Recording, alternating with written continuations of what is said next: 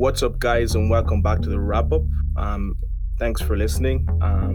We're actually it's a momentous day. I don't know how to pronounce it, but we are basically 10 episodes in. It's crazy. We started this just for a bit of crack, and I've been really enjoying it. I think the lads have as well. But yeah, on this episode we're going to talk about D Smoke's project, Black Habits, and yeah, so before we get into that, I'm just going to go around the room, and we're not even in the same room, but we're just going to go around and ask what everyone has been listening to. So, Kaylin, I'll start off with you, man. What have you been up to this week? Yeah, you're giving us all away, man. We are in the same room. Man, 2 meters apart, don't worry. Face masks on. Yeah, I've been listening. I was signing off here. I was listening to that Spillage Village track that dropped this week. End of Days, big tune. Along with that, I was listening to Deante Hitchcock. He released the album, I think it was last week or the week before. It wasn't too long ago, anyways. That's pretty sick as well. And on top of that, just coincidentally, the two of them. Spillage Village and Deante Hitchcock. I don't know if they're linking up. I don't know if he's part of the group. There's a bit of a Twitter thread about that. So basically, Deante kind of reached out and was saying, rapping wise, I always wished I came up around a group of niggas like Spillage Village. And then G just hit him back with, nigga, you want to join?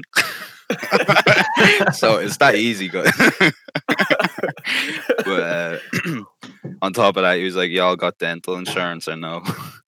So basically, I don't. He finished off with saying, well, it looks like I'm in Spillage Village now, so it's been good. That's unreal. That could be exciting if something happens with them. Their project in general, I'm really hyped for whenever it comes out this year, because Eric Gang keep tweeting how they're saying it's going to be their best album yet. And following up off the last two, I'd be really excited to see if it is. With that, a couple other singles came out this week that, Alex, I know you've probably listened to them a bit more than me. Jafaris dropped the track and J Prince dropped the EP with, I think it's 2 or 3 tracks.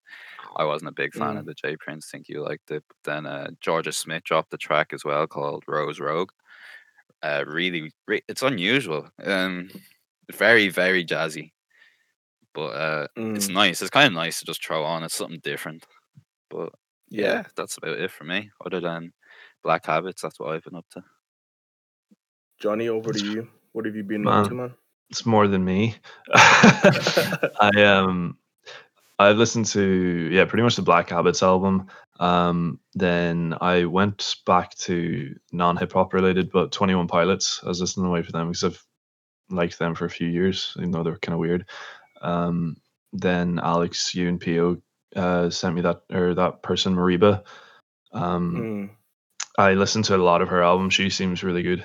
So she's good, man. She's very good. Love that track, Kinfolk. Oh, so yeah, good. Man. So good. Oh, that track is. She's in Spillage Village as well, Johnny. She's a part of that group. All right, I'll listen to it after. I haven't listened to the track. I know you sent out. I didn't listen to it, but I will give them a check. But yeah, she seems very good. Spillage Village seems to include quite a number of people. So yeah, JID, Eric Gang, Mereba, Deante Hitchcock now. Then you have like 6 Black, and then a few other guys like Bass and J. Cole make appearances with them. That's sick. That's how. Did you guys hear? I was just saying. I was saying to Alex off air. That's how like Eric Gang and JID got caught by Dreamville. It was through Spillage Village. They started it. Like, all right. Yeah. Yeah, I was just saying there. Have you guys heard, the Highway 10? I think that's what the first track I sent in the chat. Unbelievable. The drum beat in that is ridiculous. And like that, it's such a good album. The Jungle is the Only Way Out. So for myself, I heard listened to the Jafaris track. I thought it was really good. Something different. Good flow. And yeah, that was pretty good. I listened to Spillage Village as well, the End of Days. I think that actually got released on the Thursday. So I think, Kaelin, when you sent it in, man, like I beat you to it, man. I was like, I listened to it the night before, but I was like, it's a bit too late to send this into the chat. The boys will be sleeping. Yeah, no, I put it on my story as soon as it got released on Instagram. Oh, okay. It was only the next day because I was like, I know I'm going to bring this shit up, and if I get dead air again. Man, you hadn't listened to it. You just posted it to your story, and that was it. Yeah, that's it, man. That's it. That's it. That's what I do with every Drake project. This fella. No, End of Days was sick, and then I listened to, as you mentioned there, Kaelin, Prayers and Solution by J. Prince. I think he was just kind of. I don't know, he's kind of, I think you've just put that together really quick, just with all the stuff that's going on at the moment with like police brutality and the whole situation in America and around the world with the whole subject of racism. But yeah, we will get right into Black Habits. So I'll give a little bit of background on D Smoke before we get into that. So D Smoke's full name is Daniel Anthony Farris, and he was born in Inglewood, California. And he is 34, which is crazy. He is one of three sons, and you can see it from the cover. That's his two parents in the cover art, and then his he's actually the one on the far right, like the colorful kind of shirt on. He grew up. He just grew up in a musical family. Like his mother is singer-songwriter. His brother Sir, as some people might know from, who's part of TDE, great singer, great R&B singer. He has an older brother called Terrence Martin, saxophone player, like multi-instrumentalist. Keyboard, bass, he plays the whole lot. And then he also has a cousin called Tiffany Gaucher. I think she's on the project, and she's a great singer as well. D Smoke has been active since 2006, which is crazy. You know, when you hear in the last 2 years, like the last year and a half, he's only released stuff like properly. So he kind of started off as a producer and with a label called Woodworks, which is still active today. And I think they've kind of, I think all the production is kind of be mostly in-house, which is really cool to see. His first project was released in 2006 called Producer of the Year. And then from there, fast forward, maybe 12 years or so, he kind of back on the scene, essentially, like in terms of rapping. He actually wasn't rapping for that long. I don't know if you know this, Johnny, but he came through the Netflix series Rhythm and Flow, which was, I think, in 2019. Which he actually won, and then from there he released his debut EP, Inglewood High, and like I've kind of from then we just kept an eye on him, and then he kind of like I remember we were talking about this Kaelin off air with like his performance of that track is The Last Supper, mm-hmm. unbelievable performance, and it's just crazy just to see like how. You know, he's put all this work, and now it's like he's essentially bearing the fruits of his labor. You know, sometimes like you see people trying to like rush the process and stuff, but he's 34 and he's only coming out now, which is crazy. You know, but yeah, that is D Smoke, and we will get right into Black Habits. So the first track is Morning Prayer. I'll start off with you, Johnny. What do you think of this? And yeah, what do you think of this track? Yeah, it was kind of an interesting start to an album, since it was kind of just like almost an interlude, that kind of talking start. It's appropriate for like the theme, thematically it works, and it kind of gives you background on what you kind of expect with the conversation and all. Mm. I just thought it was really nice, kind of the way the mum's going back telling the kids, and then it kind of goes from like 0 to 100 real quick. Kind of like, if anyone puts your hands on you, you know what? Make you wish they didn't. It was pretty cool. It's kind of a thing when you're listening to the project, you listen to this track, but when you're going back for a few tracks, you're not going to really put this one on. Yeah, that's true. But no, it's still very appropriate. I thought it was pretty cool. I don't know what you thought, Kaelin. Yeah, it was interesting. Like there was actually quite a bit to take from it, as short as it was. The very start, you can kind of hear like ice cream van in the background, but then it quickly turns to sirens, like with a police car or something chasing by, which is kind of cool. Just something I picked up on, and then it's pretty cute from the kids and then the mom, but then I like the last part as well when he's saying when they find out your magic, preacher, pimp, or addict, Black Habits, kind of touching all the bases of them black stereotypes, the preacher, pimp, and addict. So like it's what to expect for the rest of the album. I'm expecting it to be personal and then touching on that black culture as well. So yeah, I thought it did its job as an intro. What about you, Alex? Mm. Yeah, man, like that, you guys hit the nail on the head there. I think you said all the points, really. I think, as you said, Johnny, it kind of fits the mood of what we're going to expect. I also like the way, I think, I don't know who's praying in it, but like obviously out of the three boys, but it's kind of like asking for his dad to come back. So I think at this point, you kind of obviously, you know, the first listen, you don't really, you know, I'm just like, oh, okay, cool. But after a couple of listens, you know, you kind of realize that maybe his dad isn't around or something, or, you know, he's like saying about him, we want him to come back. So that kind of adds that question mark as well. And on top of like just the whole vibe of the intro, very interesting. I think it worked really well. Very chill, not chill, but, you know, it's kind of just sets a tone, I think. And then we move on to Bullies. I hate Bullies, honestly, but Kayla, what do you think of Bullies? Do you mean Bullies the track or Bullies as a group? The track, man. Yeah, I don't know. He loves Bullies in general. Came into it like, actually reminded me of like an Eric Gang skit or something. It sounded like something off the earlier project.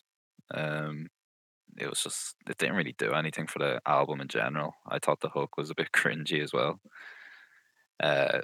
The beat was okay. It was kind of funky, but like the verse itself, for like starting off, I don't really get why he started with this track.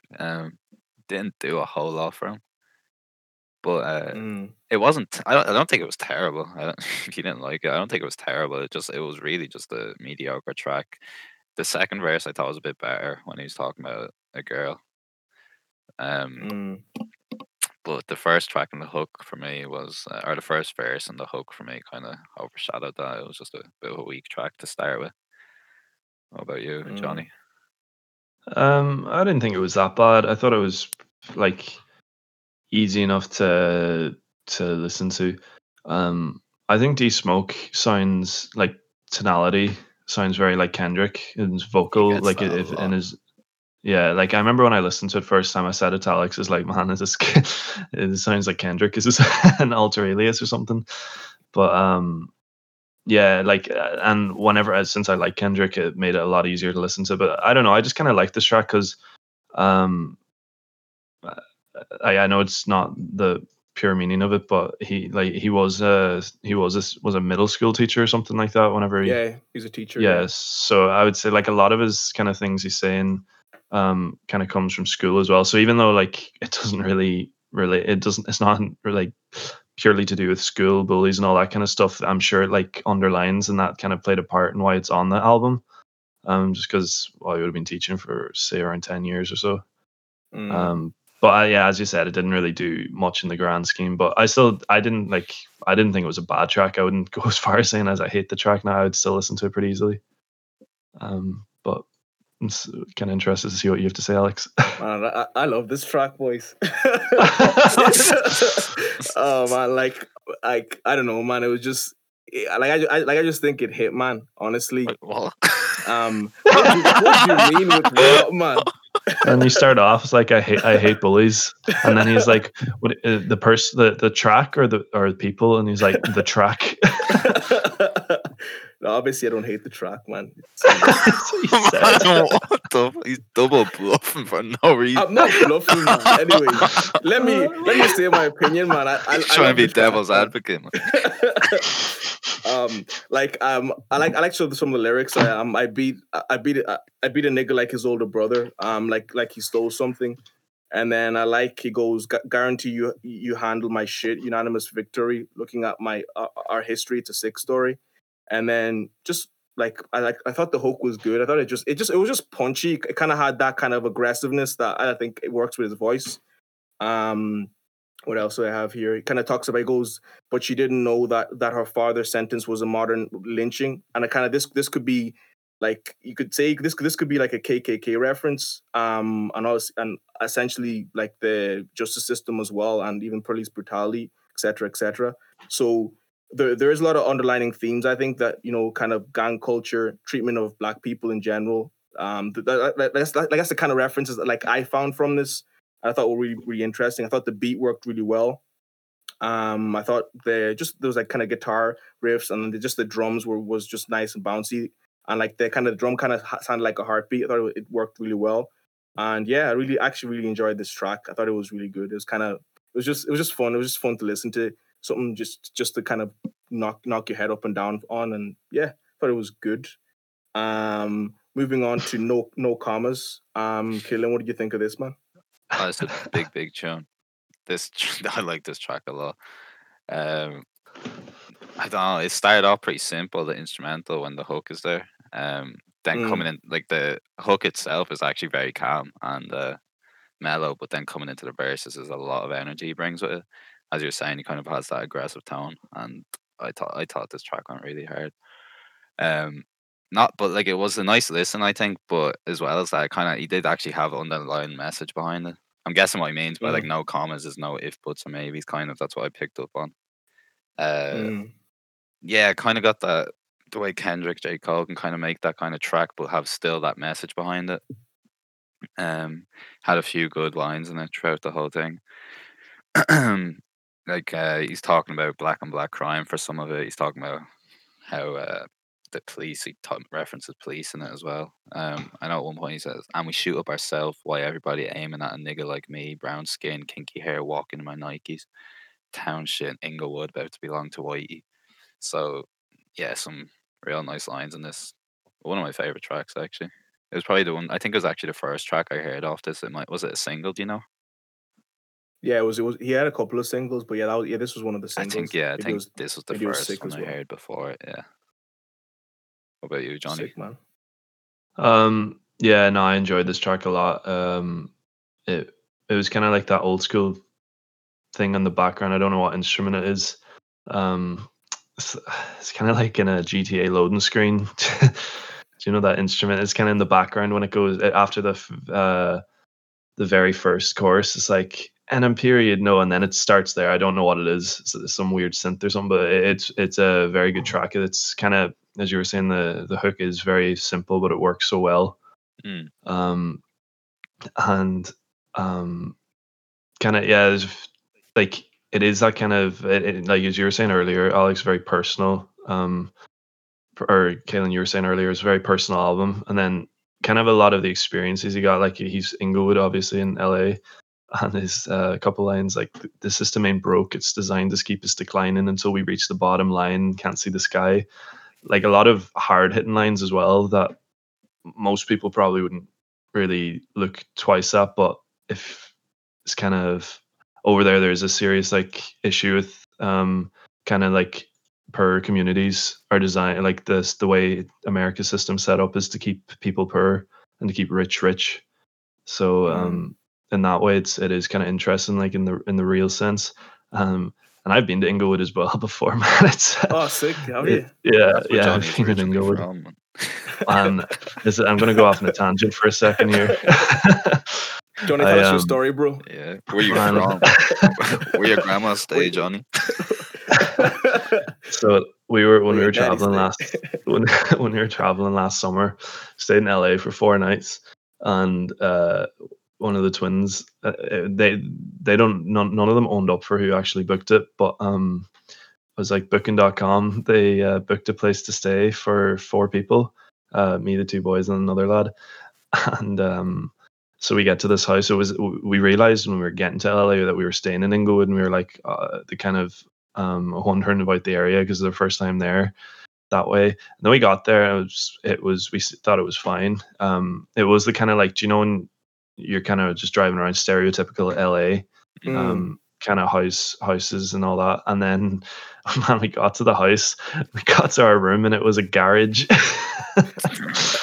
So we're staying in a garage, and the scary thing is this. So I like this track when you're listening to it from like somewhere in Ireland, you're kind of like that's hard to imagine. But man, one of the boys went for a walk to the shop, and he actually like walked past a crime scene where there was gang shooting. What? And yeah, it was like an hour after we got there, and I was like, holy shit, this is insane. But it's reality for some people, which is sad and scary. Yeah, like, but that's mad. Yeah, I didn't know you were an Anglewood, man. That's yeah, man. Representing. That's it. Yeah, man. Like I enjoyed this track as well. I thought you guys mentioned it. yeah, it's hard track. I like some of the lines here, even the hook. Like, I like the way he has that kind of, like, as you said, you mentioned the ifs and buts kind of stuff, but he's kind of like, I want to enjoy my family and friends with no drama and stack till I'm delirious. I like that line. And yeah, as you mentioned, that like the system ain't broke; it's designed to keep us declined. And then he goes, the niggas on the heat, they're fighting the fight. I'm here to feed the fam. You know, they want their name in the light. You know, kind of that contrast of possibly like rappers and how like maybe let's see, rappers maybe want like to be famous and to be like, to like just have all this attention, but he's like, just want to get my money and just make sure the farm is good, and then like, I just want to, you know, mind my own business, you know, stay out of trouble kind of thing. I thought that was pretty cool, like that kind of attitude towards it. And then even the production was really sick. Kind of the pitch synth, the drums kind of had like a sci-fi feel to it. It had this weird kind of sci-fi feel to their production, and I thought the production like this far is just really, really good. Very, very well produced track. And yeah, we'll move on to Jasper Yanga. I pronounced that right. Johnny, start off with you, bro. What do you think of this? I really enjoy this. It's probably my favorite track on the project, or one of them anyway. I thought this was a sick track. Snoop Dogg features, like, I haven't really listened to like that many of them, but usually they are, the ones I have are hit or miss. It's usually like a banger of a track, or it's usually a track you never want to listen to again. But this is a track definitely you want to listen to again. I thought it was just, it was sick. The feature worked so well on it. Snoop and the hook, it's just like, it's kind of what I was saying last week about the tracks I was listening to. It's like one of those songs that would make you feel cool when you're listening to it. With your boots on. Yeah, man, it just flows so well. It's just so chill and laid back. But I don't know. I really enjoyed the track. I don't really have much to say other. Like I just keep repeating, keep listening to all the time just for the like instrumentation and the way Snoop comes in. D Smoke's verses were very good on the track on the track as well. But man, I thought Snoop was just like a definite like star in the song. No, his swagger was immense. Man. Yeah, unreal. What do you think, Kaelin? Yeah, no. That's exactly it, man. Well, I don't know about Snoop hit or miss. Like for me, like the track itself, he can hit or miss with his tracks, but man, he always brings that style. I mean, he just has so much charisma. Like there's not many people with more charisma than he has. So like as soon as you see him on a track, you kind of know what to expect from him. It was like the very first part. I think it was a reference to Drake, which was very fucking random. Was it? Yeah, the first verse when he comes in super good, Snoop Dogg. It's from a Drake song over, but I don't know if that's what he was actually referencing. I think like it is a line from that track. It's a good track to be fair, but it's just so random. Just from what the song is about, like because if it's about Inglewood, it's like, well, the way it comes in talking about Inglewood and then it's a Drake reference. I was like, okay, that makes no sense. But other than that, yeah, no, there's a heavy track. It's really fucking good. Snoop, like the Snoop hook is ridiculous as well, and just that there's actual like reference, like coming back to the show again, Rhythm and Flow. It's referencing their first like interaction with each other, where Snoop was like, "Oh, so where are you from?" and he's like, "Inglewood," and he's like, "But no, where are you from?" He's trying to get where he, like what who he's aligned with, but he doesn't give in, so he's like apply that pressure. So the fact that it's actually referenced to a really nice hook is kind of cool as well. Yeah, such a catchy track. I can't really fault it, to be honest. Some cool lines in it as well. I like it's a bit more of a flex than what the others are, but still nice to listen to. I used to do this shit because I loved it. Busted for free, though. I still do this shit for the love, but added another zero. So, yeah, I like that line. That's a real nice line. That. Yeah, so as Johnny said, not much to say other than it's a good track. Yeah, man, agree with you, both of you guys. Like all I wrote, I was like, "Hook, Uncle Snoop killed it." That's what I wrote there. Honestly, it's a like even like the production, like it's very simple in terms of, like the the sample keeps repeating. I actually looked it up. It was Bulgarian National Ensemble, and I think it's a Kutev. Bulgarian National Ensemble. I thought you were going to say National Anthem, and I was like, that's some dodge. sampling national anthems. But no, it was sick, and then the way it kind of repeated. I think it was pitched or something, and just the way he comes in, man, is crazy. Like D Smoke's verse is unreal. I like the line he goes, I got these other niggas, and then he's like, in a deal of a picky, and he goes, cause their bitch want to pour champagne drip off their nipples. So that was a hard line. And then he goes, I did my homework on rudiments. I made my dumb work and stayed true to all my hooligans. I think he kind of stayed in school and stuff like that, kind of, you know, advocating that kind of thing too, which kind of helped him maybe get out of the situation he was in before. But yeah, honestly, this track was sick. And actually, like whenever I listened to an interview with D Smoke, and he said, like, I think he had like 60% of the album done before, like, before going into this show. And I think like that's new feature, and like a couple of other tracks came in afterwards. It's really cool, like how that whole thing, as you mentioned, Kaelin, how that came about, and it's just unreal to kind of be able to like see it and then actually see the track and how heavy the track is as well. It's pretty sick. All right, moving on to top of the morning. Johnny, what did you think of this, bro? Yeah, this track was good. It wouldn't be one of the ones I'd go back to if I had to like have a selection of songs I would go back and just listen to off the album.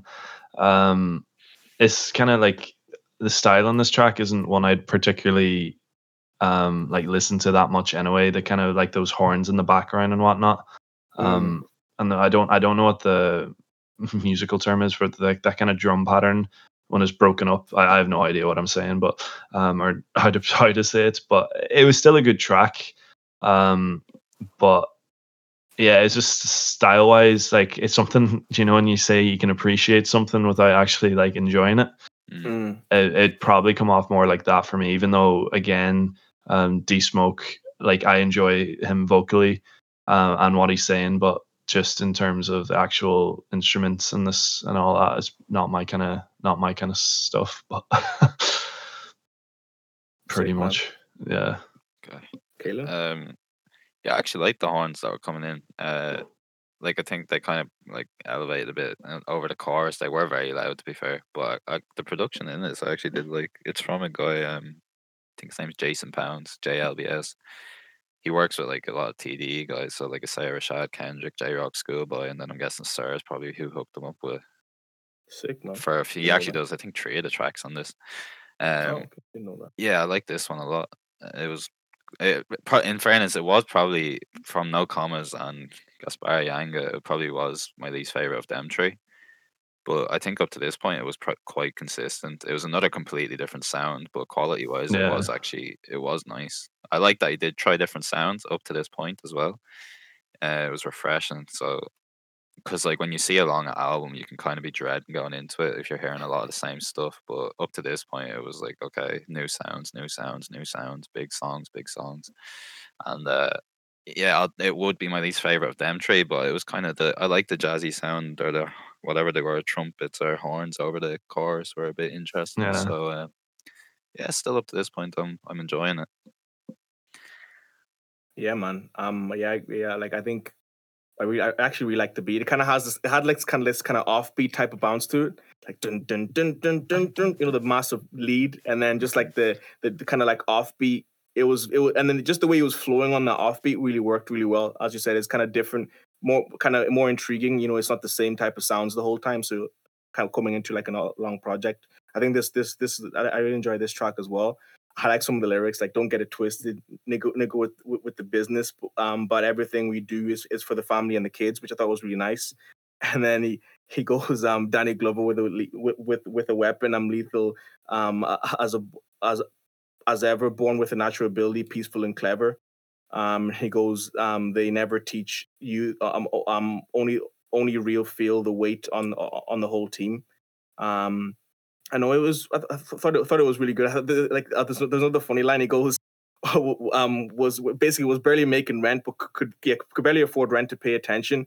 When opportunity knocks, like something like Jehovah's Witness, You know, we've all had them come to the gaff, like, so. But yeah, no, I thought it was a good track. Thought it was just nice feel, kind of family values impact, kind of, and I think a very empowering track as well. Just to see someone talk about kind of more family oriented stuff, and it was just, I thought it was really, really good. I thought it worked really well with the, you know, so far the projects is solid, you know, at this point. And moving on to Sun Kiss Child featuring Jill Scott, and I think it's Ogusho. Kaelin, what do you think of this, bro? Yeah, again, a different sound. He kind of worked. He changed his vocals up as well a bit in this. For me, I did like the chorus starting off, but dragged out a bit or something. I don't know what it was. It just felt longer than it. The track felt long in general. I think the chorus kind of dragged out a bit for me. The thing that, like, he gets compared a lot to Kendrick. And in this, he was telling, like, I like the story. I like kind of what, when he was talking about things, and the lyrically it was good, but that level of storytelling that Kendrick possesses, it just doesn't cross over with him. And, like, obviously that's a big comparison because, like, there's not many songwriters like Kendrick that can tell stories as well as him. So I think that is the way I kind of lost interest in it. I found it hard to follow at points, just completely out of my own intention. So I can't blame him for that, but I didn't find that as interesting as the other tracks when I got to here. Yeah, it's probably the same as that. Kind of, again, not to say it's a bad track by any means, but the pre-chorus and the chorus and the hook and all on the track are a bit dragged out. I don't find those kind of hooks that catchy anyway that much. Just that kind of that style again. It's not really my forte, but this track did feel long. After you got like halfway through, you're kind of wondering how much longer it would last, and then the end does drag out a bit too. But kind of what you were saying, like it's like it's not a bad track by any means. It's just kind of, he might have lost his way a bit as he went further on with it. But I don't know what you're saying, Alex. Man, yeah, this might be another, like, I hate the track and then just turns around and I love it. Man, like it's called interpretation, man. It's miscommunication, man. But no, like, I have to agree with you on that. Like, I think this was one of my tracks in the project. Yeah, it felt very long, and I don't know, it just didn't really hit me with, even, I don't know, like, I think lyrically it was good, but just sonically it just felt, I don't know, it felt one too long, and then it just kind of, I don't know, I just didn't, there was just a disconnect for me, to be honest, throughout the track. But I think in terms of lyrics, it was really, really interesting. Like, I like the part, I think it was verse 2, just talking about, like, his mom and dad, and, like, I think the kind of how they got into kind of drugs and stuff like that. There's a reference here. It goes, let's say this little substance can numb the pain. And then obviously kind of, you know, go, like, trying to raise a family as well in this kind of environment as well wasn't the best for them. But I think they learned a lot from it. And obviously further down the line, you kind of see how, like, their family was, like, their parents were able to get themselves together and essentially, like, you know, raise the boys, you know, which is really interesting. But, like, that's other than that kind of message behind the track, it's not a track I wouldn't come back to be honest. But yeah, that is me. Moving on to Black Habits 1 featuring Jackie Gaucher. Kaelin, what do you think of this, man? Yeah, I actually like this track quite a bit. It came in literally straight away with the references, so, and kind of, it was one that you wanted to listen to, make sure you didn't miss anything. I think he hits up with Prince, Jimi Hendrix, Stevie Wonder, kind of gives them a little reference. And then I really like the part when he comes in after that saying, if black music is the blood, then my heart has been beating more rapidly, happily. I look back on Afini Shakur, her son paved the way, now all eyes on me because I'm young, black and gifted, Nina, all eyes gonna see. So he's kind of referring there to Tupac, obviously, Afini Shakur, and then as well J. Cole, so touching up on them. Clearly, like, it's the title track, so, well, one of the two parts, so it obviously means a lot to him, all of his inspirations up to this point. And then as well, the chorus, it's quite simple, just touching on all the little things that make Black Habit, and it's kind of a Black Pride track as well, but it's yeah, I actually really like the chorus, as simple as it is. Everything black. Yeah. So, yeah, out of two, I think I actually did prefer this one out of the Black Habits 1 and 2. I like this one quite a bit. What about you, Johnny? Yeah, I enjoyed this track. Kind of like very different. Even the feature on the hook works really well. It's, yeah, as you were saying, it's very simple, but it's very catchy, and kind of it's very imagery is very strong on the track as well. I feel, but yeah, it kind of just very easy to listen to. I think is what you were saying is kind of like a Black Pride track. And this is even like before what's all happening at the minute, or what's happening now too. So it kind of doubles down on like how prevalent it is. But I thought it was a really nice track. There's a few lines in it too, the outside of the chorus, that are also kind of like, they're just pretty good. There's a Black of the Berry reference in the track as well, which is Kendrick the one, the first one to come up with that. Yeah, well, Kendrick says Black of the Berry, the sweeter the juice. Yeah, and the To Pimp a Butterfly album. So there's a line relating to that as well in the track. Black of the Berry, sweet of the juice. We dance into soca too. I like Dave's one. I think Dave wins out of all of them. Dave, I was going to mention Dave, like, but, but it's nice that they're all using the same that reference. Like, yeah. What were you saying? Works. I think at some point every black artist has used that. They have to work it in. Yeah, Dave. It's every different variation, man. Yes, sir. But yeah, no, it was a good track. I enjoyed this. I'd enjoy it. What are you saying, Alex? Yeah, man, this was a banger as well. This was good. Yeah. No more hating, guys. I actually like this track. No, like I thought it was empowering. Like, you know, the hook. Like, you know, I really enjoyed it. It was just, it's kind of very repetitive, but it just each of the lines was just hitting, and it was just like very, you know, it's very relatable. Like, you know, to a lot of people, so it's really good. Yeah, like I like that line you mentioned with like Afini Shakur. I actually like this other line. He goes black as the burn rubber hitting donuts in the front of the store, where 2 months later they got stopped and the cops found a black burner underneath the seat on some Nat Turner. It's like, shit, that's a sick line. And then he goes black as a judge, black as a judge robe, when the case closed, now your life is on a back burner. And then he goes, yeah, I'm used to dream of really stacking my funds, now my window is just as black as my guns, which was like, fuck. So that was just a very, like, as you said, Johnny, with the imagery. Yeah, his imagery's insane. Yeah, his imagery's like even the you know, the very first line is like purple haze over landscapes, still hydrate in a lunch line. Just like the way he's kind of flowing with that is sick. And even the instrumentation was beautiful. Like, I think the hook was so nice, and even like the, you know, like the background vocals, and it was just a really nice track, very soulful, very just, and then the drums just worked really, really well as well. I think that's probably what led to him referencing Stevie Wonder, fucking Jimi Hendrix, and Prince straight away. That soulful background really hits with it. Yeah, it was really nice, really like chill, you know, something you can even have in the background, even though it's very like kind of, you know, it has a lot of punch to it, even with the lyrics, but very kind of serious topic. But just the way, you know, you can have that type of music in the background, and still you can this could be a track you'd have in the background, but it's so powerful at the same time.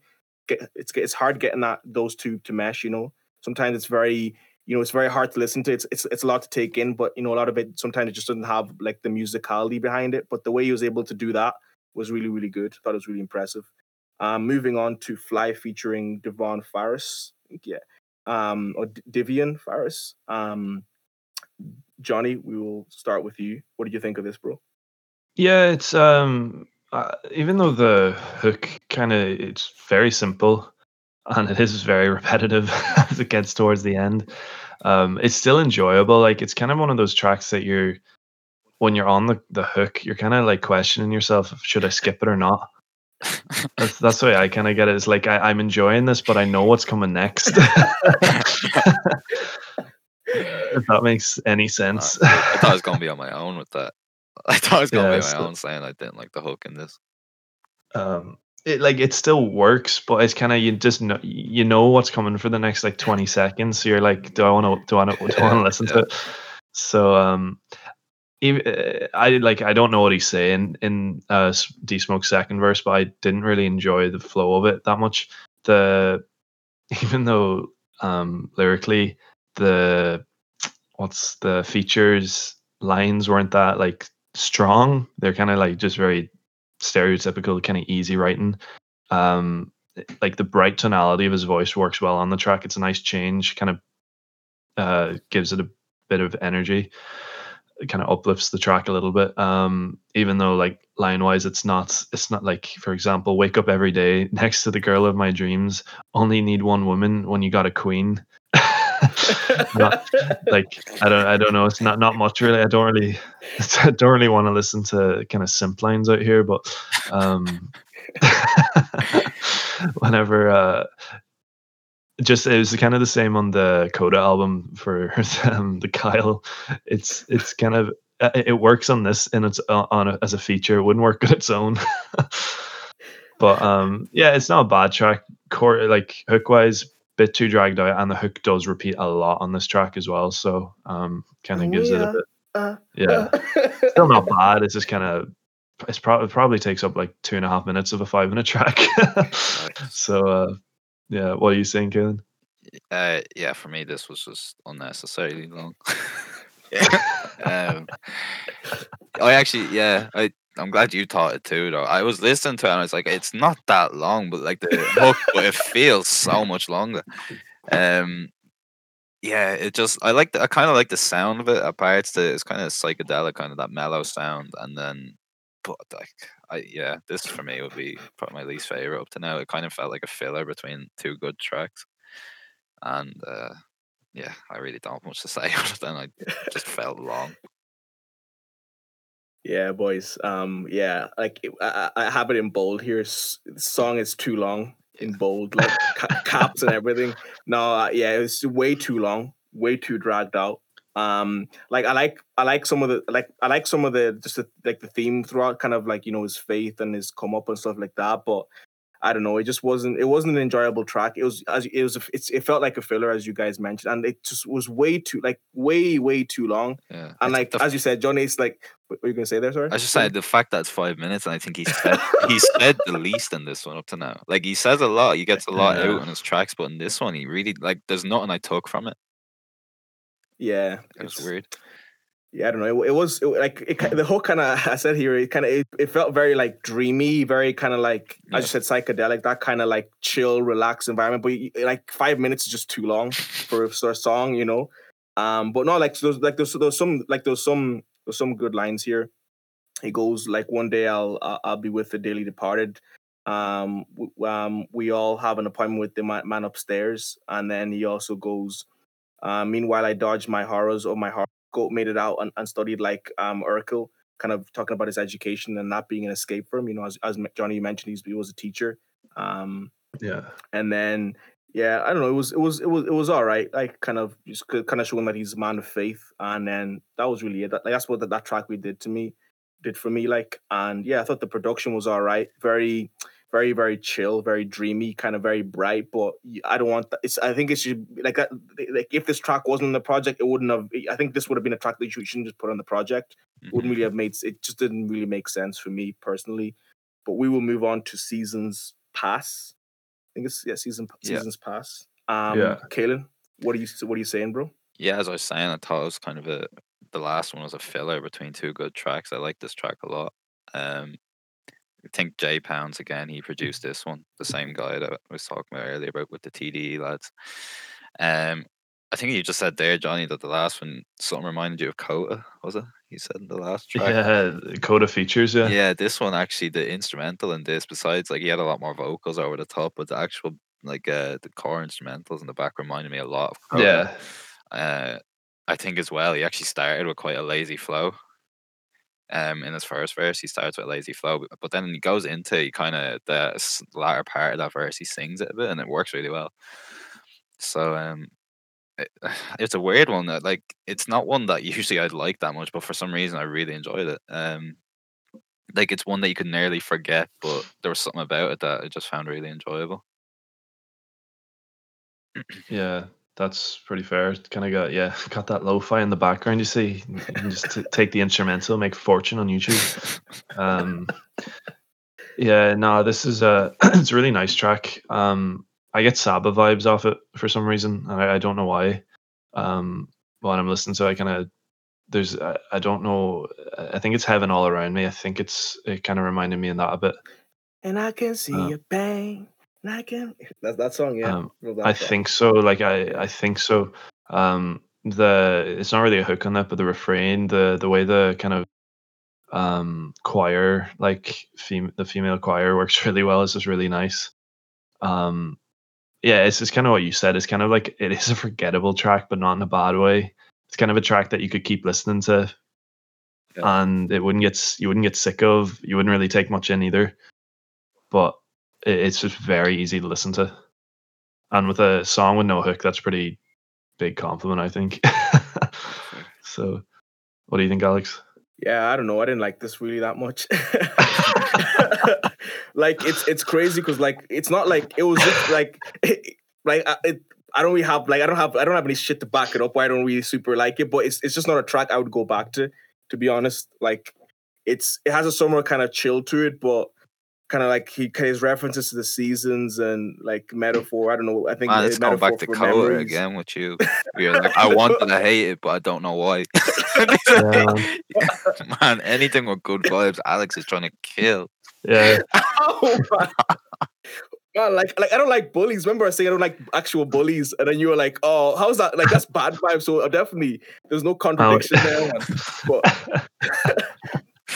No, I don't know. I just didn't. I wouldn't go back to it. I think it's one of my least favorite tracks on it. To be honest, it's just not a track I want to go back to. It's just not. I don't know. I don't know. Like there's good mood. Keep ripping into it, man. I'm not ripping into it. Like do it. You know how can I do this? Yeah. Anyways, let's move on to the next track. Fallen. Johnny, what are you saying? This track's okay. It's kind of it's like I don't really know what to say about it. The chorus is kind of like it does change up the flow a bit, but there's no real change in production too much. It kind of I get a bit bored of it. On this track, kind of like I know he kind of changes his flow, like heels overhead, feet on the ledge, wheels on the edge from the verse and whatnot, but. I don't know. I just find this track a bit, probably like you found the last track. I probably wouldn't be dying to go back to it. When you hate bad vibes, man. As you should. Yeah, man. As you should. Not good vibes. Yeah. I want good vibes, not bad vibes. You're making me feel good here. I'll just stop talking, man, until it's my turn. I just shut up, man. Just digging myself into. I'm just gonna blame the hay fever. Like, can't even think. But anyways, yeah, man. Man, I'm here like ready to KO anytime, but. I pull everything out of my ass, but yeah, no, this track it didn't really do that much for me. Again, like I wouldn't go as far to say as like D Smoke is. There's no bad tracks on this album. I don't think. There's no tracks that I would like send to someone and be like, "What the absolute hell is this?" But again, this isn't a track with much replay value for me, so I'm not overly dying to go back to it, but. I don't know what you're saying, Kaelin, your boys might just completely disagree with me. I was like completely disagree at all. You did your own version of the hook there, and I must say I preferred it.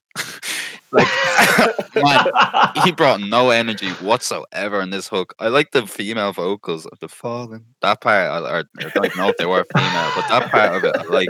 But man, he was just monotone and.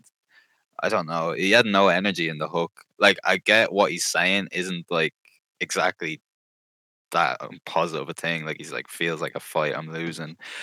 And it's not necessarily a positive thing, but I kind of like when artists do that, when it's, when, like, sonically it might sound like a positive vibe, and then lyrically it's completely contradicting that. Like, you have artists like Tyler who did that a lot. Like, that whole Igor thing, there was dark tracks where it sounds really upbeat, which I like. But this one, it was just on the nose. Like, I sound sad. This is sad.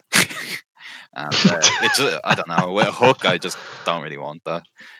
Alex loves the song. I hope so. Yeah, I would have liked some kind of contradiction in that melodic tone, but there's a reason I'm quiet, like, so.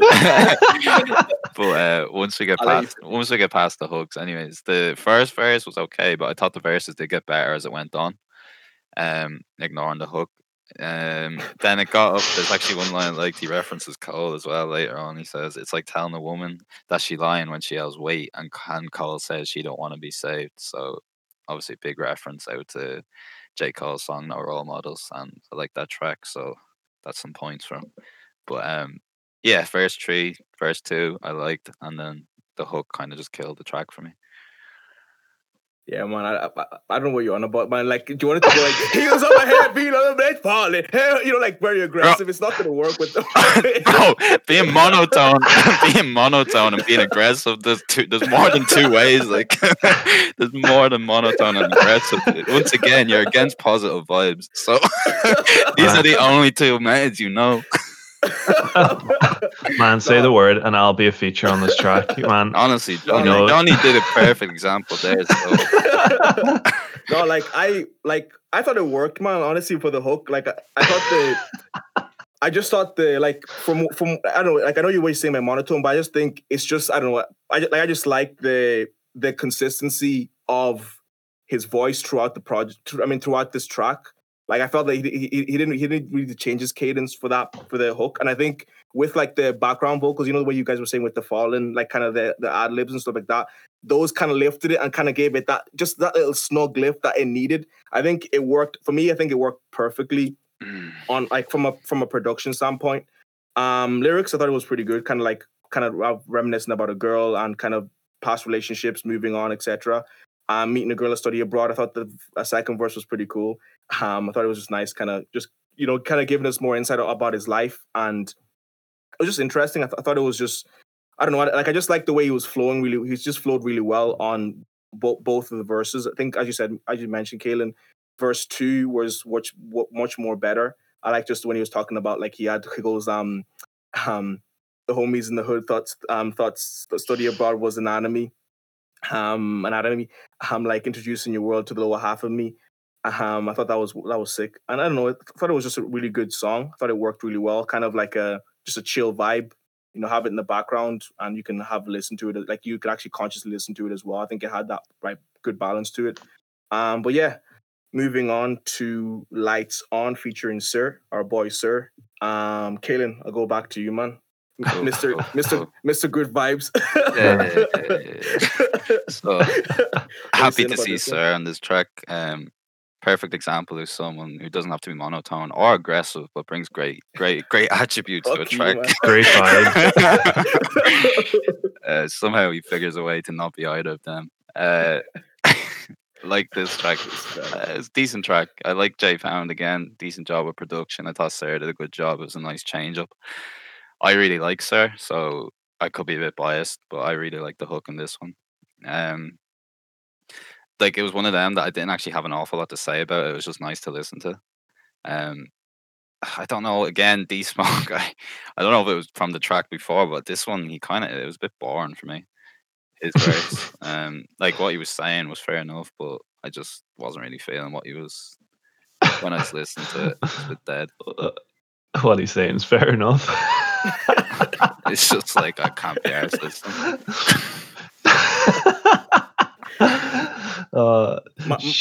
Shake it till you can't go. Nah, man, this album for me, I don't know what it was. It got to such a point where I was just like, I'm not trying to hear some of this. I won't even get into it because the next track's pissing me off already. So Johnny, just start talking. It's okay. It's kind of like, yeah, when you were saying Alex just acting on a strip club, it's kind of like his attempt at kind of a club track, a track that you could somehow work into a mix, like a DJ set, just for that. And then you have a few thick things running around, but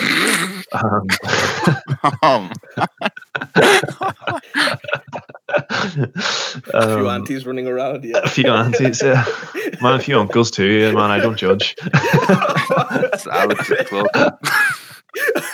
Facts.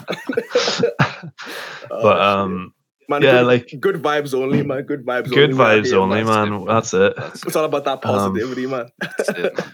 The yeah, man, the hook doesn't really say much, does it? It's kind of, the track doesn't really say much at all. It doesn't have to say much, but at the same time, it's kind of like, it's. I don't think lyrically it's executed well enough, even for this kind of like simple lyric track. Kind of like, I don't know how to describe it. It's. I just feel like it's a track for a club that wasn't done that well.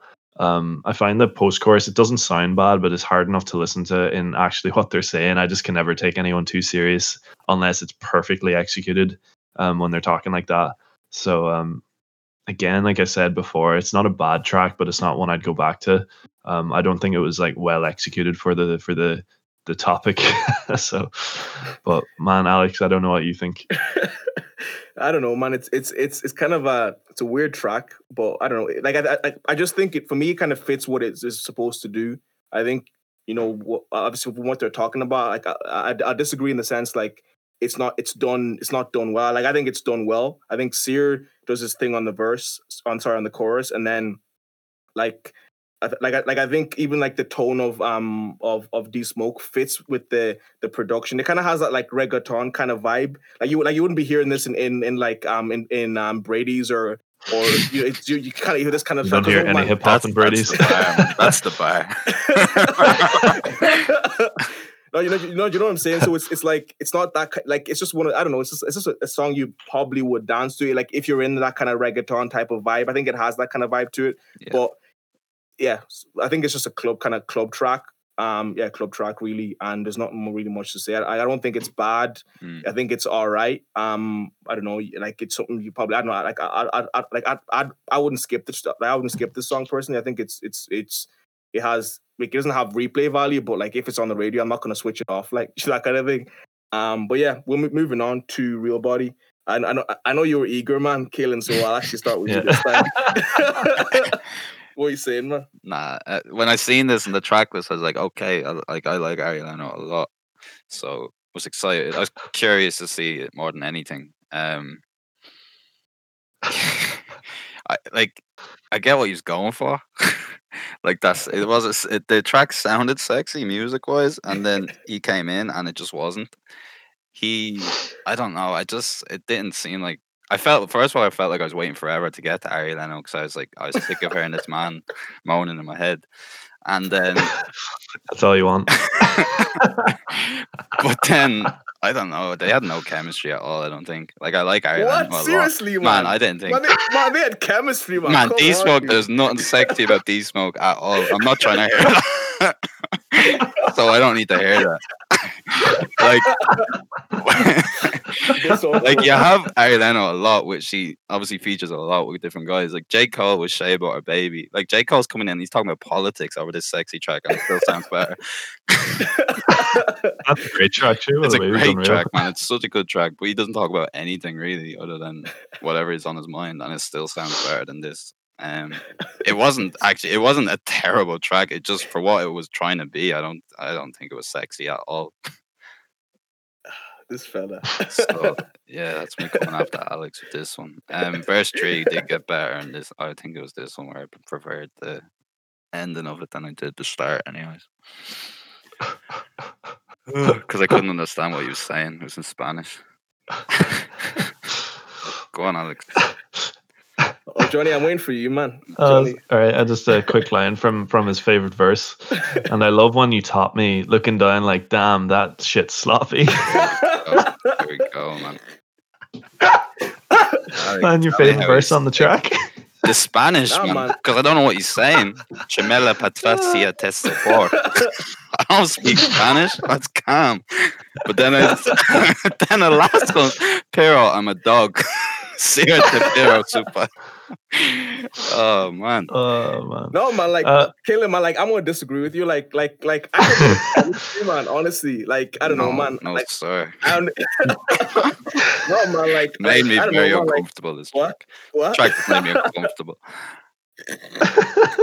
Honestly, like, I thought the track was decent. I thought it was, you know, obviously an intimate track. Like, I know you disagree, but honestly, like, I thought it fit the vibe of what they were going for. I think they had chemistry. Yeah, man, I thought it was a good track. I thought it was smooth. Kind of the same kind of reggaeton type of vibe to it.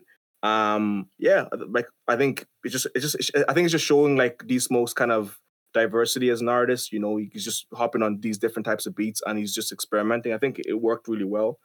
Yeah, man, that's all I have to say, really. Not much. Johnny? Yeah, I don't know about this one too much. It's not a bad song. I don't really like the theme he's going for in the first place. So that kind of adds to my unenjoyment of the track. It's not a bad track. It's kind of like I was saying earlier. This like, man, he's coming off like a simp. Yeah. So like, it's kind of like say he's just saying stuff to say it, even though he probably, I don't know. Well, he might believe it. It's kind of like behind that body positivity movement, which I'm all for if it's done well, but not when it's done as an excuse, which I kind of feel is the way he's backing his claims here. Kind of feels like it could be a spoken word track because it doesn't, as you're saying, it's not, he doesn't come off very well or sexy, as you quote. Mm-hmm. It's like, I couldn't help but notice that oval-shaped birthmark on your hip or that mole located over your lip. Is kind of like, you could probably, David Attenborough could probably say this and it would come off better from a voiceover artist. You guys are haters, man. Fuck you guys. And it's just, man, Alex is a simp. I enjoyed this, man. I enjoyed this track, man. Man, you'll be going out to Warehouse someday, and it's gonna be your lines. You're gonna have this song, the lyrics on your phone, and you're gonna go up to some girl and just be, I couldn't help but notice that little oval shape. Spanish. All right, moving on. Yeah, so we're gonna do free. Johnny, yeah, we'll start with you, since you're very, I don't know. Yeah, just start. Yeah, start us off there. Wait, what, man? I'm curious. I'll keep it PG, man. Yeah, it's like this one is better than the last track in a way. As you were saying, Kaelin, whenever he's kind of like he seems to go speak Spanish a lot in his tracks. There's a whole bit on this. Is he Puerto Rican or something, Alex? Is he a Puerto Rican in him or something? Or is he just Spanish? I think where Angola, I think, has like a kind of like a Spanish kind of demographic. Yeah. I don't know why I thought he was Puerto Rican or something. Yeah, so that's how. Yeah, that's where it comes from, really. So he kind of incorporates it, which I think is pretty cool. Johnny, what were you saying? Yeah, like I just thought this track was pretty easy. It wasn't like a standout or anything. Better than the last track. Starting off first of all, and what he's talking about is pretty good. Like it's kind of that faith kind of comes into it a lot here. But there wasn't anything like super standout about the track. It was just kind of an easy listen to. On the hook, he's kind of got ones just like, I'm free like my paradigm, shifting my state of mind, listening to my creator, make sure that I stay aligned, where it's kind of like you were saying earlier, Alex, where he is like a man of faith, kind of into that religious thing and kind of touching on it again. Obviously plays a big part, well, he says it plays a big part in his life. And then you got tracks like the one before, and then I don't remember the one where he's in a strip club, but the one with Sir Lights On. The two tracks before kind of contradict what he's saying a bit, but yeah, man, it was just an easy enough track. A pick up from I enjoyed it more to the last two anyway. I prefer this kind of approach to tracks for him anyway. I think he should stay away from the love songs and all that kind of stuff because he's not the best at executing them. Man's an uncle now, so. What are you saying, Caitlin? Yeah, you're right with that point, man. Leave that to Sir. Leave that to his brother. His brother does that well. With this one, I actually thought this one was very interesting lyrically. He was talking about a lot. He's like straight away. I'm like, what is this man talking about? But he's getting his points out there. I think the verses got better as it went on. Because I don't know, his delivery was weird for some parts of it, but for me, it's a running theme with him where sometimes his verses just seem to get better as it gets on, which isn't always a good thing because it can kind of lose my attention. But yeah, what he's saying, I liked. He's saying, so in the first verse even, he's like, I barely get sleep, my karma owe me much drama, men are sheep, I sold 3 last summer, a black back ain't exact until it got stripes, beat that boy till he collapsed. So it's pretty hard-hitting stuff, again, with that imagery. He paints it right in your head. He gets, like, he's mentioning Willie Lynch theory, he's talking about being a president, he's getting all his points in. The one thing I just felt like that interlude kind of killed it for me. I don't understand anything. Yeah, it's again, like I sound like a dick, but I don't understand what he's saying, so I don't really find it that interesting. Maybe as an outro it would have been all right, but when I'm already kind of not feeling his delivery at points, it's like I don't want to hear that interlude because I actually thought the verse following that was good. Like, yeah, it was a weird one for me. There was parts of it, like lyrically, I thought was interesting, but then at points his delivery was a bit off. So a bit inconsistent. Other than that, it was okay. Sick, man. No, I like this track. I thought it was good. I thought the production worked really well. Yeah, like the, as you mentioned, the Willie Lynch line was really interesting. Because Willie Lynch just taught us how to sell white lies to these black lives, and you train them, then they act right. It was like shit. That's crazy. And then he goes. He goes, tease that boy, make him fight his brother, make him hate his mother, make him hate his father. And then there's, I think, verse 3, go survive in the hard. I think he talks about kind of like, I think here is maybe talking about his friend's perspective, talks about, I think, surviving cancer. And at the age of 22, it was very like, you know, another personal part of it. Like I thought the interlude worked well, man. I thought whenever he was saying like the Spanish stuff, he was then translating it in the he had like a translation of the English with I think. And I just felt like it was such a long track already that having that interlude it was a bit much for me. Fair. I enjoyed this. I thought it was good. I thought it was very empowering. Especially, I think the interlude was very empowering. Kind of given. Like kind of like obviously with the theme of the track being free and being set free. Kind of I don't know.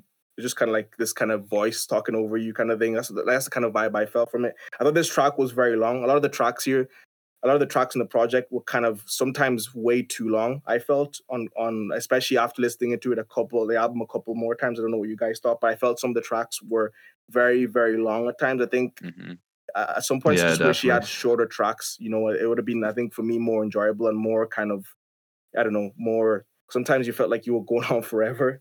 He has so many songs as it is, like making them that long was very brave. Less is more at times. Yeah, but I don't know. Like I think this track was good. Moving on. Like his daddy. That's what he has here. So Johnny, start with you. What do you think of this track? Yeah, this is a nice track. It's very obviously a very personal track. And even though it like.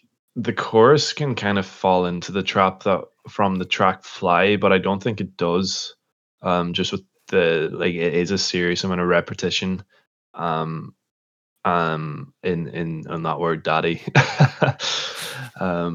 which is no longer PG for some fucking reason. But yeah, it's a really nice track. Kind of just him speaking to his kid, and it, I don't know, like. It's a track that is sad, whereas like that single parent kind of growing up thing and the kid reflecting on it and then promising himself he's not going to do the same thing. It's just, it is kind of sad in that regard. It's also good that like do you know the way people are always like, you learn from your parents, and then he's kind of learning a lesson from his parent not being there at the same time. But to go to a bit of a lighter tone, he says in the hook is like, I'll pull up in a caddy, which obviously means a Cadillac in America, but man, when you're in Ireland, there's a Volkswagen caddy. Oof, caddy, man. Unreal. we 8-seater, you'd be ripping around in that thing.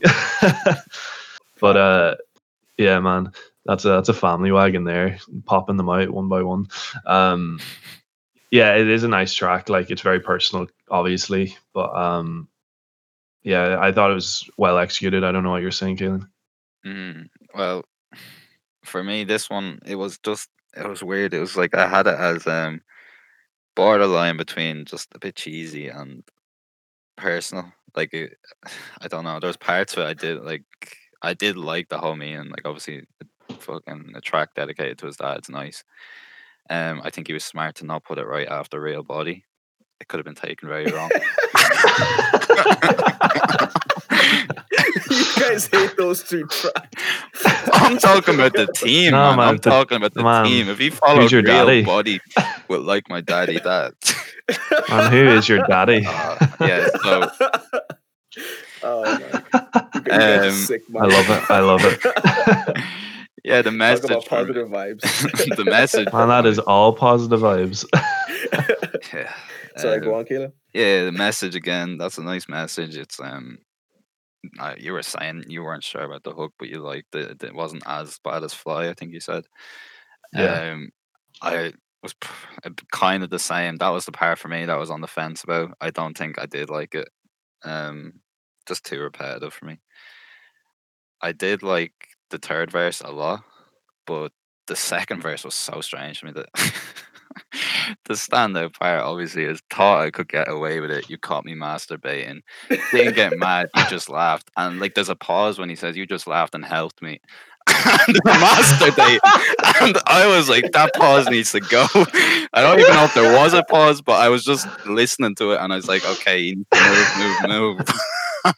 Then, unreal, man, yeah. Master. But yeah, third verse for me did it. I like the third verse a lot. I think once again with his imagery, I liked it a lot. He's saying, "You and Mama was a messy boat met on the church, seeing what happened next, had a preacher and a singer begging for mercy, 3 sons in 3 years, hot damn, get my mom off the gurney." And then afterwards he says, he has a cool part as well, where he's like, "They locked you up for robbing Peter, so Paul gave you substance. It was all in God's plan, because Sir Devion and Dan got accustomed." Yeah, so third verse I liked a lot. I don't know again if I actually like the track itself. For me, I just haven't bowled. First 3 was good, the rest meh. So, Alex, you're up.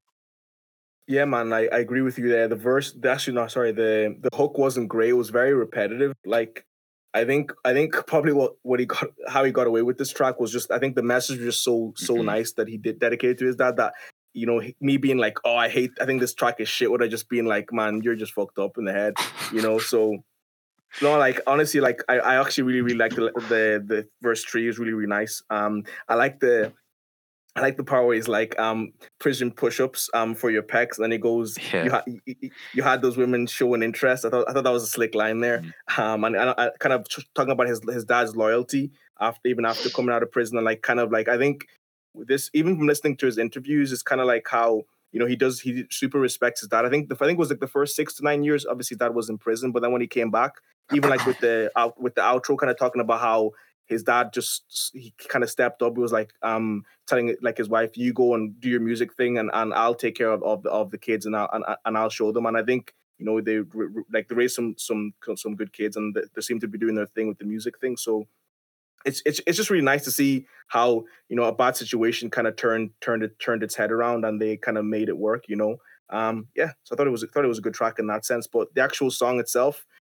Hook, I wasn't a big fan of. The first verse wasn't great, and yeah, that masturbation line was just not on. It was just like it was pinnacle.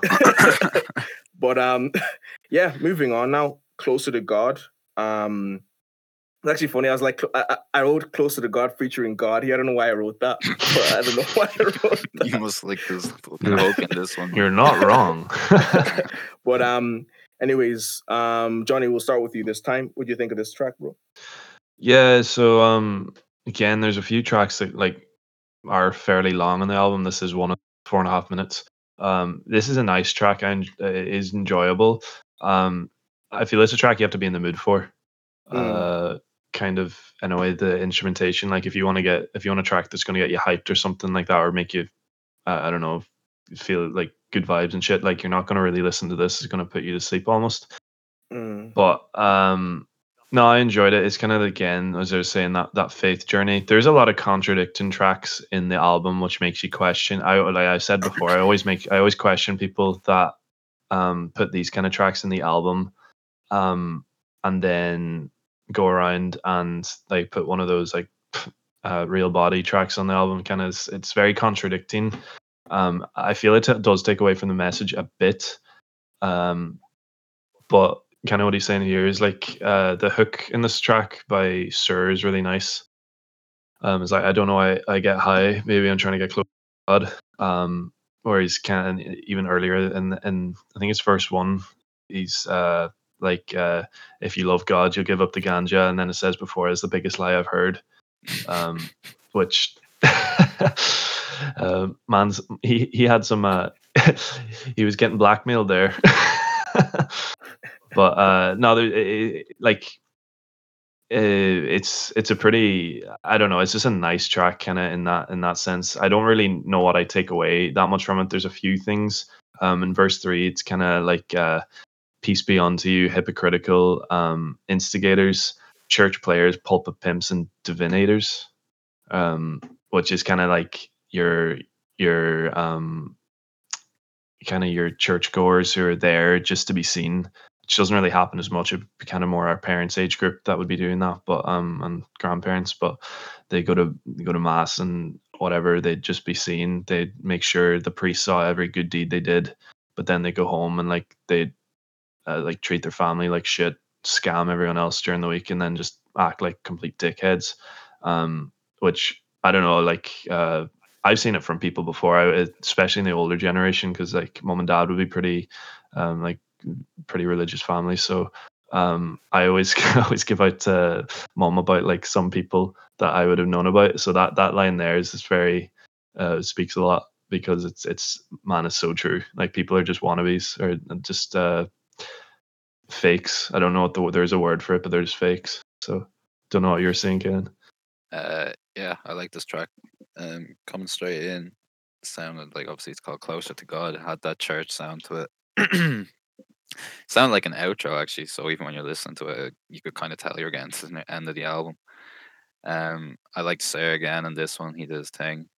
Thought this was the stronger of the two tracks with Sir in it. Yeah. Yeah, his chorus was nice. I thought his verses were decent. Again, they got good as it went on again. The first one had that line that you were saying about if you love God, you give up the ganja. I like the part after that as well, where it's long before Kush broke, niggas would buy stress. So that's a nice bar. And then, of course, in the second verse, the opening line, what's your addiction? Is it money? Is it girls? Is it trees? Kanye reference straight off the bat. That song Addiction from Late Registration. Don't even come after me, because that song Addiction is so good. So good. Man. Kaylin, you have something wrong with you. I knew this was coming. It's the most on-the-nose reference you can get. It's literally word for word, and he uses Kanye. You rehearsed that, man. Man, you're going to get tattooed that song's in my head, with Kanye lyrics all over you. Man, he literally uses Kanye's flow in the verse. So, yeah. So that was bonus points. Man, we're not going to go an episode without a Kanye reference or Kanye mention. Man, I won't bring it up.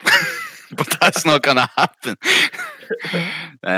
Yeah, so good track for me. Good track. I'll leave it there. Good track, which is a sprinkle of Kanye, man. Just like some salt and pepper, with those fries or whatever. But I actually like this track as well. I thought it was good. Kind of, I like that line you mentioned, Johnny. I think as you mentioned, I see that as well. It's just crazy. I just like the way he tied that in really well. I think I agree with you as well with the two Sir features. I think this one was a stronger one.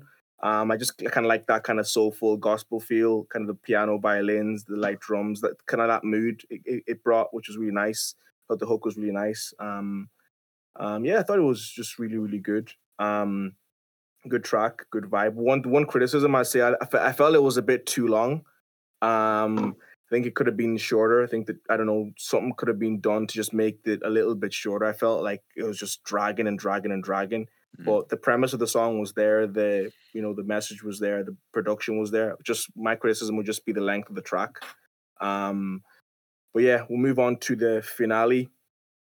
Black Habits 2. Kaelin, I'll start off with you, man. Because remember you mentioned this was your least favorite out of the two. But anyways, what would you think generally of the track? And yeah, just give us some thoughts on it. Yeah, even saying it's my least favorite, like not by a stretch or anything like that. It was just as you were saying about the one before, it's just too long. It just felt long again. It's definitely not a bad track. It kind of has you get that with a lot of outros to albums where it's a good track, but it's not one you want to go back and listen to. Like, I think we've said that about a lot of albums we reviewed so far, that I think Dave, we said it about, and then maybe Jay Huss or something, but a lot of ones where we can appreciate the track, but it's just not something I personally want to go back and listen to. It just felt long. I thought it followed up well with the first Black Habits, and again, he is making good points. He's using that black pride, that black excellence, and black habits. He's using it well. He's like, there's so many references to it that it's not even a reference at that point. It's the entire song, like ending each line with black. So with black happening, black passion, black mansion, black napkin, black packing. You know, it's like you could dissect every one, but it isn't nice. It's interesting. Like, it is interesting what he did, but again, it's not something I could listen to a lot of. Mm. Yeah, probably the same as that. It's a nice track. But it's kind of a thing where you do it on a listen of the full album.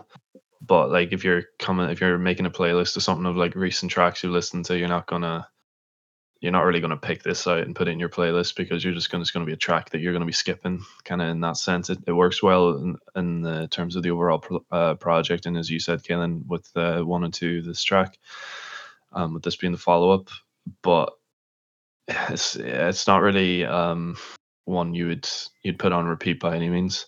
I think D Smoke falls into a trap with not knowing where to cut songs or what to cut, kind of, because he has a lot of tracks that are a bit too long. Like, he's a lot of tracks in this album over 4 minutes, which 4 minutes in itself is a pretty long track. And then he has some tracks that are like over 4 minutes that shouldn't be there as well, in the sense that like they're not really gonna go anywhere once they're on it. So I don't think this track is that. I think it works well with one and two, but just I think he does fall into the kind of trap of not knowing when to cut. But yeah, I don't really have much else to say on it. Nice track, it works well with the vibe and the overall, obviously, Black Habits album. So sick, man. You know, like I think in terms of like, because I don't know, I just really like the lyrics in this. I think this is, in terms of sonically, I prefer the first one, but like from a lyrical standpoint, this one. So as you said, mentioned, Kaelin, there's just a lot in it. I'll just kind of reference a few lines here. Their grade is, like, I think this is in the hook. It's like, their grade is the black average. Imitate all our talents. We got black habits. Like, that line is so really nice. And he goes, best for the love of the black parents. They fight for the plight, singing black ballads. I like the cinnamon line. You know, he's like cinnamon, like that kind of like that flow he does, and he kind of has like the, kind of like the ad libs and like the background vocals, kind of, that was sick. I like the line he goes, "Plenty young in the penitentiary, didn't commit the crime." Goes, I like this one. He goes, "Got a bad one under my sheets and a 12 gauge on my bedside." But that was like a hard hitting bar. So it was pretty cool. Yeah, honestly, like really, really good. I think there's actually a reference on the guy called J. Edgar Hoover. I think you just say he goes, "J. Edgar Hoover killed the Black Panther." I think he's like a founder of the FBI. That's what I was just looking into earlier. So that was a powerful line, like just kind of, you know, using those kind of references and actually having, you know, actually backing his shit up as well, not just saying random shit. True. But because it's a very, you know, very sensitive topic. I did think the final chorus was probably the best, because he kind of changes it up each time. I did like the final chorus a lot. enjoyed the beat as well. I thought the beat was pretty good. Very simple, but it kind of had that kind of offbeat. It's very like it was just straight, just like straight to the point, and he kind of let his vocals lead us out, you know. Mm-hmm. But we will wrap this up right now. So Johnny, just give us a rating and just give us your overall thought on D Smoke, and then we'll go over Kalen. Yeah, man, I enjoy him. He's good. Again, does have that very Kendrick's vocal sound. I enjoyed the projects the first time I heard him. I did know that he kind of went through that Netflix thing that you were saying earlier. And it's pretty cool that like one of the older gentlemen, even though he's 34, is not old, kind of getting discovered, because usually you always see people like our age and you're like, what are we doing with our life? And then you can see someone like him and you're like, oh no, I'm good. It's a love time. Yeah, man. Overall project is good. It is a long album, like over an hour, so it's not an album that you're gonna be like have on repeat all the time, because you're gonna have to have a lot of free time for that. Few tracks on it hit hard and are really good. I think the track with Snoop Dogg, Gasparianga, is my favorite track, just in terms of actual musicality and listening. It's just sick. But in terms of like the Black Habits album, I think Black Habits 1 and 2 lyrically, the two kind of the strongest, along with No Commas as well. It's probably the tracks like lyrically that would stand out to me. But yeah, and I probably rate it 7 out of 10. Good project. I'm excited to hear what he does next. I kind of hope he gets out of the thing where the tracks are a bit too long, but man, we'll see. Listen to Inglewood High. It's very short. It's very I prefer that project, I think, because it's very, as you mentioned, some of this stuff is very long. But no, Inglewood High, I'll send it on to you. It's really good. Yeah, no, I've seen it there. I'll give it a whirl. Kalen? Yeah, for me it was just a case of again being too long. It like an hour isn't necessarily that too long, but it just felt long. Like a lot of the tracks just dragged out for me, and that was probably my biggest criticism. I think the tracks that were good were very strong. I think overall he did a good job, but there was just inconsistencies, and that's probably because he made the tracks long. You find them inconsistencies in verses and stuff. So because of that, I'd probably give it like a 6.5. I would look forward to whatever he follows up with after this though. And then my favorite tracks, similar enough. No Commas is easily up there, and then after Gasparianga, I'd say probably actually I like Closer to God. Sick, man. Yeah, man, for me, thought it was good project. And one criticism I'd have is definitely the length, and there was some inconsistencies. Like I thought the first half was really, really good. Yeah, definitely. First half of the project, I was like, this shit is getting there. But then, like some of the other tracks, you know, parts of them were all right, you know. And then obviously thematic wise, kind of fell short a little bit here and there. But I don't know. Overall, like I liked a lot of the tracks here. Some of my favorite tracks would include Bullies. I love that Bullies track. You know, you said you hated it right away. No Commas. Like the track with Snoop was fire, honestly, on unreal. And then like the two of the Black Habits were sick. I liked Free as well. Closer to God was good as well. But yeah, well, criticism would just be the length, and yeah, some inconsistencies with just the some of the songs. I think production wise is A1. You know, I can't fault the production in any way, shape, or form. You know, and I think he's a very talented rapper. So I gave it 7.5 out of 10.